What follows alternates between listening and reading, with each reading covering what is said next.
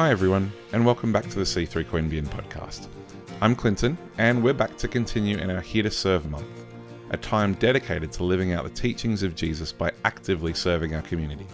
Today, Pastor Mike delves into the heart of service in his sermon, Serve God, Serve People, drawing inspiration from the timeless teachings of the New Testament. His insightful message will unravel the blessings that come from serving, not only to those we help, but also enriching our own lives. As we serve God and others with joy and humility, we find purpose and experience the abundant blessings that flow from a life of service. So here's Pastor Mike diving straight into Scripture. Mark chapter 12, 30 to 31 says, Love the Lord your God with all your heart, with all your soul, and with all your mind, and with all your strength. The second is this these are the commandments that Jesus gave to the disciples love your neighbor as yourself. There is no commandment greater than these. Love the Lord your God with all your heart, with all your soul, with all your mind, with all your strength. With everything that you are, love the Lord. Love your neighbor as yourself. Love your neighbor as yourself. So, my main thought and the thing that I'm wanting you to take away from this message this morning is that our heart and our desire to serve God and people comes out of our love for God and people. Our heart and our desire to serve God and people comes out of our love for God and for people. Psalm 117, 1 to 2 says, Praise the Lord, all you nations. Extol him, all you peoples, for great is his love toward us, and the faithfulness of the Lord endures forever. Praise the Lord. You know, God's love for you is huge, it is endless, it's unconditional, it is for you. He is love. He exudes love towards you. And sometimes we can get into a place where we're like, I'm completely unlovable. I, you don't know what I've done. You don't know what I've said. You don't know my past. You can think of all these excuses as to why God cannot love you. But if we put ourselves into a position where we're thinking those sorts of thoughts, those bits and pieces that, hey, I'm unlovable, we're actually putting all of the Word of God at question because God is love. He, all He can do is love you. All He wants to do is love you. He loved you so much that He sent His one and only Son so that He could mend the relationship so that you could actually have life and live life to the full, live life abundantly. And He wants you to live out your life for others. And uh, one of the uh, most, uh, was a very famous book that was written by Rick Warren, Purpose Driven Life. The first few words in there is, It's not about you. Your life is not about you. You haven't been put on this earth to consume for yourself. You've actually been put on this earth to live for others, and you will find your destiny, your calling, your purpose in others. And as I've gone on through life, because you know as we grow up we're, we're in a culture of me. We're in a culture that's self-focused self-absorbed. We're in a culture where you're the main thing you're the main problem you're the main issue. But as we come into the kingdom of god we realize that god is actually wanting to live our lives not inward but outward. He's wanting us to have an outward focus on everything that we do on every situation that we find ourselves in, whether it's in our workplace, whether it's in our school or a university, wherever we find ourselves in our families, God wants us to be a people that show His love through serving others. And our love for Him, our love for people, is what will drive us to be able to serve them to the best of our ability. If we don't love people, we're not going to want to serve them, right? If we don't love God, it's going to be very hard for us to want to actually come into this place and serve Him or to serve people out in the place. We actually need to have an understanding of what He has actually done for us and look at Him through the filter of Him in our lives and thank Him that we can actually have that deep connection with Him. I love some of the worship that we were singing this morning. There's, we can't ever get enough of Jesus but there's always more in him. There's always more to go after. There's always more to find in Him as we read through His Word, as we spend time with Him. There's always more that we can unravel and uncover in our worlds. So His love for us is extravagant, it's reckless, it shows no end. And His desire is that we would show that same love to our community. And we have set up this month every year to be our month that we intentionally focus on serving our community, serving those that are out there that are in need, those that need help. And are we limited to the month? No. But sometimes we actually just need to have a moment that goes that is intentional. It goes, all right, I'm going to shake, shake off the cobwebs. I'm going to shake off whatever it is that's holding me back. This is going to be a moment for me to be able to go, all right, I'm going to step into serving others. I'm going to find out what that actually looks like for me and for others. And as we've done this every single year, the testimonies of what we've actually been able to do in people's lives, the smiles that have come on people's faces as they've seen us be selfless, the, even just the conversations that we've had prepping for this month, people are like, What? You're going to do what for us? You're going to actually serve, like, you're going to come in here and do this for free? Like, they're blown away. And we actually have that ability to do that in every sphere of our world. But too often we just get wrapped up in our own little world. Sometimes we have our own little pity party. Oh, I'm so tired. I'm so down. I've done this. Oh, I just want to Netflix and chill and do nothing. But God isn't calling us to that. He's actually calling us to, and so we've got all of these devices, all these things that are distracting us and pulling us, pulling our attention away from what actually, what God has actually called us to do. So let's be a people this year. I'm encouraging each and every one of us to be involved in here to serve. If you haven't served in the life of our church, as I said, this is a, an a awesome opportunity to just get that, dip those toes in, find out what it's all about. I know there's countless stories in here of just of just getting involved, saying, "Yeah, I'll do it," and coming out the other side with relationships, friendships that you had never thought maybe even existed. You maybe thrown into a group that you might not have ever had a chance to talk to, or you've stood on the other side of the foyer and never ventured across and had that conversation. Anybody done that? No. I'm sure you know everybody and everybody's background. I'm sure. I'm, sure. This is our church. It's so friendly and so. But you, but this is we get to do life together, right? And sometimes we're forced into situations where we actually have to have those conversations, and they're actually good for us. And on the other side of that, which I'll get to in a moment, is an immense blessing for us and for the people that we're serving. So I have three points for us this morning that I'm going to work through. The first one is the call to serve. The call to serve. Matthew 20, 28 says, Just as the Son of Man did not come to be served, but to serve, to give his life as a ransom for many. You know, Jesus, the King of Kings, the Lord of Lords, didn't come to this earth to be served, but he came to serve.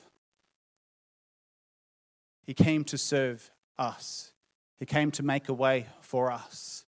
And so, our goal as Christians, our unction, our everything should be about Jesus, should be about reflecting who he is, what he was. Now, are we going to be perfect? No. God understands that, which is why he sent Jesus, because we can't be that. But Jesus was perfect. He's a perfect person that we can imitate, that we can copy, that we can use as an example in our everyday walk. And he was the ultimate servant. He didn't go out of his way to elevate himself he became the lowest of lows to be able to become a servant of man, to be able to deliver us as his people. We're called to follow his example. We're called to serve rather, to the, rather than be served. And serving is an act of selflessness and humility that aligns us with God's purpose. And uh, as I have grown up, some say I haven't, um, that's okay. Um, and I do turn 40 this month, and I've said that a couple of times now, so get the memo. No, jokes. Um, no. Um, but over the years, I've been, I grew up in church. My parents were pastors of a church over in Adelaide. I before that, they were lay pastors for a conservative church as well. So I grew up going to church week in, week out. It was something that we did every single week. It wasn't a negotiable. You didn't wake up on a Sunday morning and go, I don't want to go to church, or I don't feel like it, or I want to sleep in. It was like, no, we're getting up, we're going to church. And my, I love the fact that my parents did that for me. And so I want to encourage you as parents. Like, you are phenomenal. You're bringing your kids to church. You have no idea what's being sowed in their lives as they're in these rooms behind us, learning about Jesus, singing songs, figuring out life, because they're in a world that you didn't have to grow up in. You didn't have to go through the things that they're going to see in their schools, in the situations that they're going to find themselves in. And so, them being in church is going to give them peace, is going to give them a God that they know that they can go to, and is going to give them um, things and all sorts of examples, people to be able to follow, people within the Bible, Jesus to be able to follow and go after and not get lost. We all have the ability to bring ourselves into this place and to serve a God who actually loves us. We can do that from a place of love. We're all, all, each and every one of you. Not one of you, not one of you is discounted from this call on your life. You are all called to serve Him. He wants to you to serve Him. And um, I went to Bible college in Sydney a number of years ago now, um, but I can remember being asked by somebody on the team there to help him start a car parking team. Car parking, the first person of contact um, pe- yeah, out there, and this is a massive car park at Oxford Falls. Um, so we had um, lightsabers and uh, they weren't lightsabers, but they, uh, we had like high vis jackets and everything, so we could make, make we were made sure that we were seen. Um, we, you know, I got the why behind the what, like what we were doing. I understood why we were doing it and helping people find their space and making it sort of orderly so that they could get into church. Because who knows that the car park at church is often the most fiery place on the.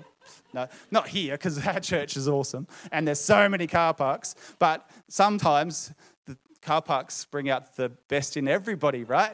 Um, so so there's an opportunity for me to be able to help serve in that space. And I'm so grateful because even though I was at college and even though that was one of my requirements to actually serve, I didn't rock up on the first week. I didn't rock up on the second week because I was sleeping and I had been out at till 2 or 3 a.m. playing games with the boys. Um, and, you know, but he kept coming back at me. He kept extending grace to me and he kept going, Come on, I know that you can do this. And I got to the space where I was like, Yep, I'm there. And it was then for me a non negotiable, but it changed. Something changed within me. I wasn't there just to do a task. I was facilitating people coming into the car park, who was facilitating them to get into the house. And so, no matter wherever you serve in the life of this church, I want you to know that your job is important. We are so grateful for each and every one of you, and God sees you.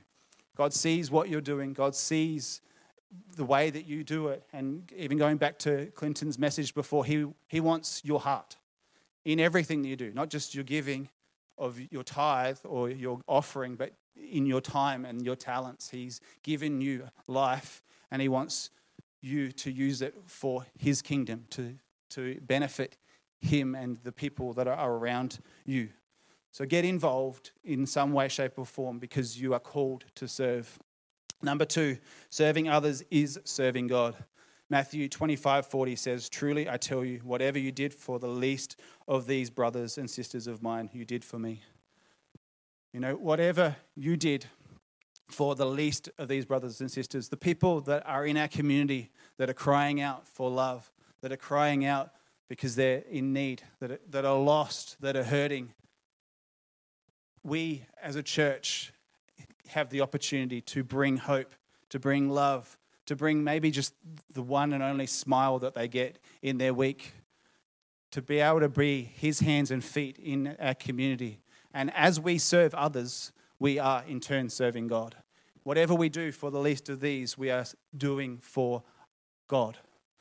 And so I want us as a people to be encouraged, to be pumped, to be able to go, all right, I'm going to serve God through serving these other people. Through, through serving other people, I know that I'm actually loving and serving God.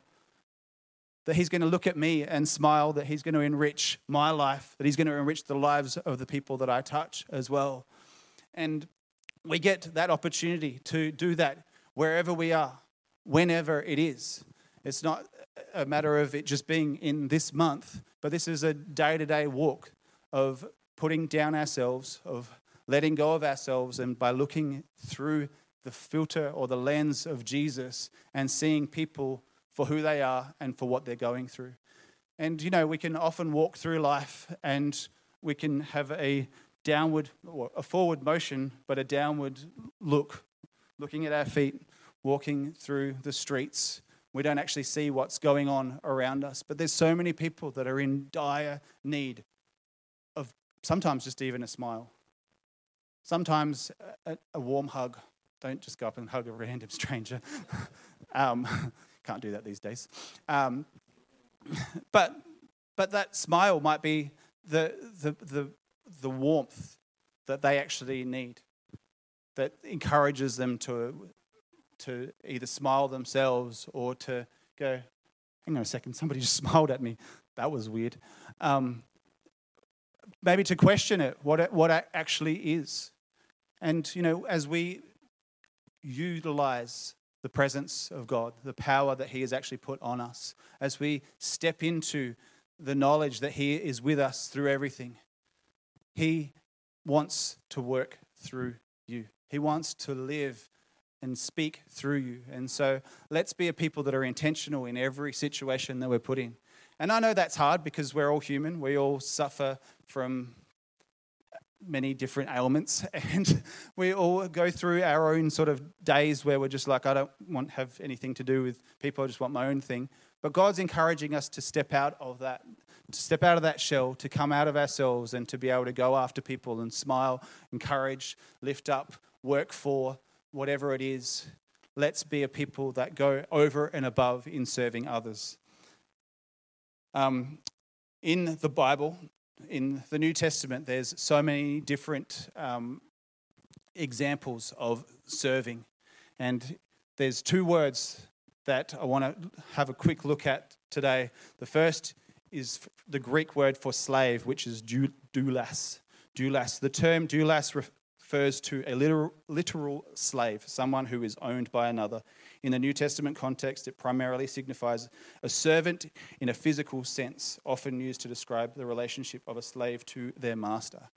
And, you know, obviously in today's age, as we look at slaves and masters, it's, there's a very negative connotation on that.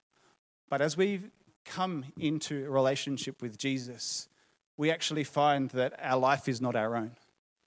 Our life we've actually given to Him. And so we can say doulos versus slave because the slave word can often bring in so many different other filters or thoughts. But God wants, and God wanted you so much that He sent His Son to pay the price for you so that you, in effect, become His. That you have an inheritance with Him that He can pour out His blessing on you because you are His. So, doulos carries a spiritual value. We are naturally slaves to sin, but through Christ we become slaves of righteousness. And there's so many places that Paul the Apostle proudly identified himself as a slave to the Master. And, you know, again, if we're looking at it from that point of view of today's culture and today's world of slave and master, like there's so many different thoughts that would come to your mind as to what that actually looks like. But you are not your own. You are owned by Jesus. You are owned by God because of what He has done. He purchased you with His blood, and He wants to encourage you. He wants to lift you up. He wants to embrace you. He wants to be with you through every single circumstance that you go through. But we actually need to understand who He is, the love that He has shed for us. The second word is diakonos, diakonos, which means servant. Signifies a servant who carries out tasks for the benefit of others. Originally, it described the role of a waiter serving a meal, but later it expanded to encompass various forms of service, including those of bakers, statesmen, and even other government officials. It emphasizes the work that a servant does rather than their status as a slave or free. And so these words were used within the original Greek New Testament so many times. The word slave was used uh, over 130 times. Um, the word diakonos was used over 30 times within the scriptures. Paul took pride in calling himself a servant of God and the covenant that took place in him. Jesus promised that the Father would honor anyone who followed him in the capacity of a servant.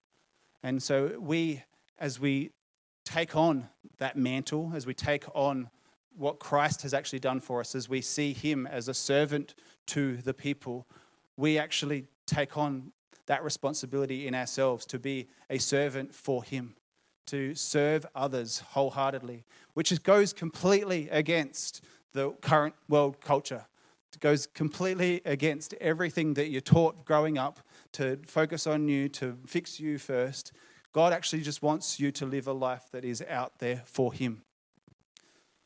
Number three, the blessing of serving. Acts 20, verse 35, which is a famous scripture, says, It's more blessed to give than to receive. It's more blessed to give than to receive. Serving brings blessings not only to those we help, but also to ourselves. And, you know, as I said before, there's so many examples over these last few years where the blessing, His blessing, has come to so many people over this region the smiles, the, the, the thank yous, the, oh my gosh, I can't believe you've just done this for me. The blessing that we are to people opens up doors, plants seeds for them to be able to receive Jesus themselves. And, you know, an opportunity to serve at Karabar Housing Community may, may be the only time that they see somebody coming in and selflessly giving, selflessly weeding their, their garden might be an opportunity where you actually get to have a face to face conversation with them and and they, they may ask you the question, why are you doing this? And so we actually need to have an understanding as to why we're doing this. We're doing this because God has called us to, but we're doing this because we really love you and we want to see you come into the knowledge of Jesus like we have. We've experienced his love and we want to show that to others as well. As we serve God and others with a joyful heart, we also personally experience that fulfillment. And so many times over these last few years, as I've had conversations after the fact of people going in and experiencing what it is to serve, what it is to be thanked, what it is to do. Maybe it's washing windows or cleaning off cobwebs. I remember before we started the church, we went into home and we did a um, backyard blitz for them with a whole people, and then we made food for 150, wasn't it? It was like heaps of people. They basically just said, "Here's the kitchen. Here's some food. Make something." It was kind of like MasterChef, um, but we didn't have any time to prepare, and we were like, "We've got to make something for all of these people," and we had no idea what we were doing. But we made it happen, and everybody went home alive, and and we're thankful. But you know, there's times like th- that was a time where we were able to get in and build relationship with each other, and also build relationship with home. And so that relationship with them has gone on year after year. We've been able to go back in there and help them in whatever way. And again, we're doing that this year. And so we are blessed through our serving, but others are blessed because we've taken that challenge on ourselves. So, firstly, you're called to serve. Secondly, serving others is serving God. And thirdly, serving is a blessing. Serving is a blessing. And people, the people of this region, need us. God, God will find somebody else if you don't want to say yes. But he, I'm, I'm imploring you, I'm encouraging you to say yes, to get involved this year, because I know on the other side of that decision for you that God is going to open doors for you, going to open your eyes to see the people the way He sees them, that love, that blessing that pours out on you, I know, and I want for you. So let's get in and do this together. Amen.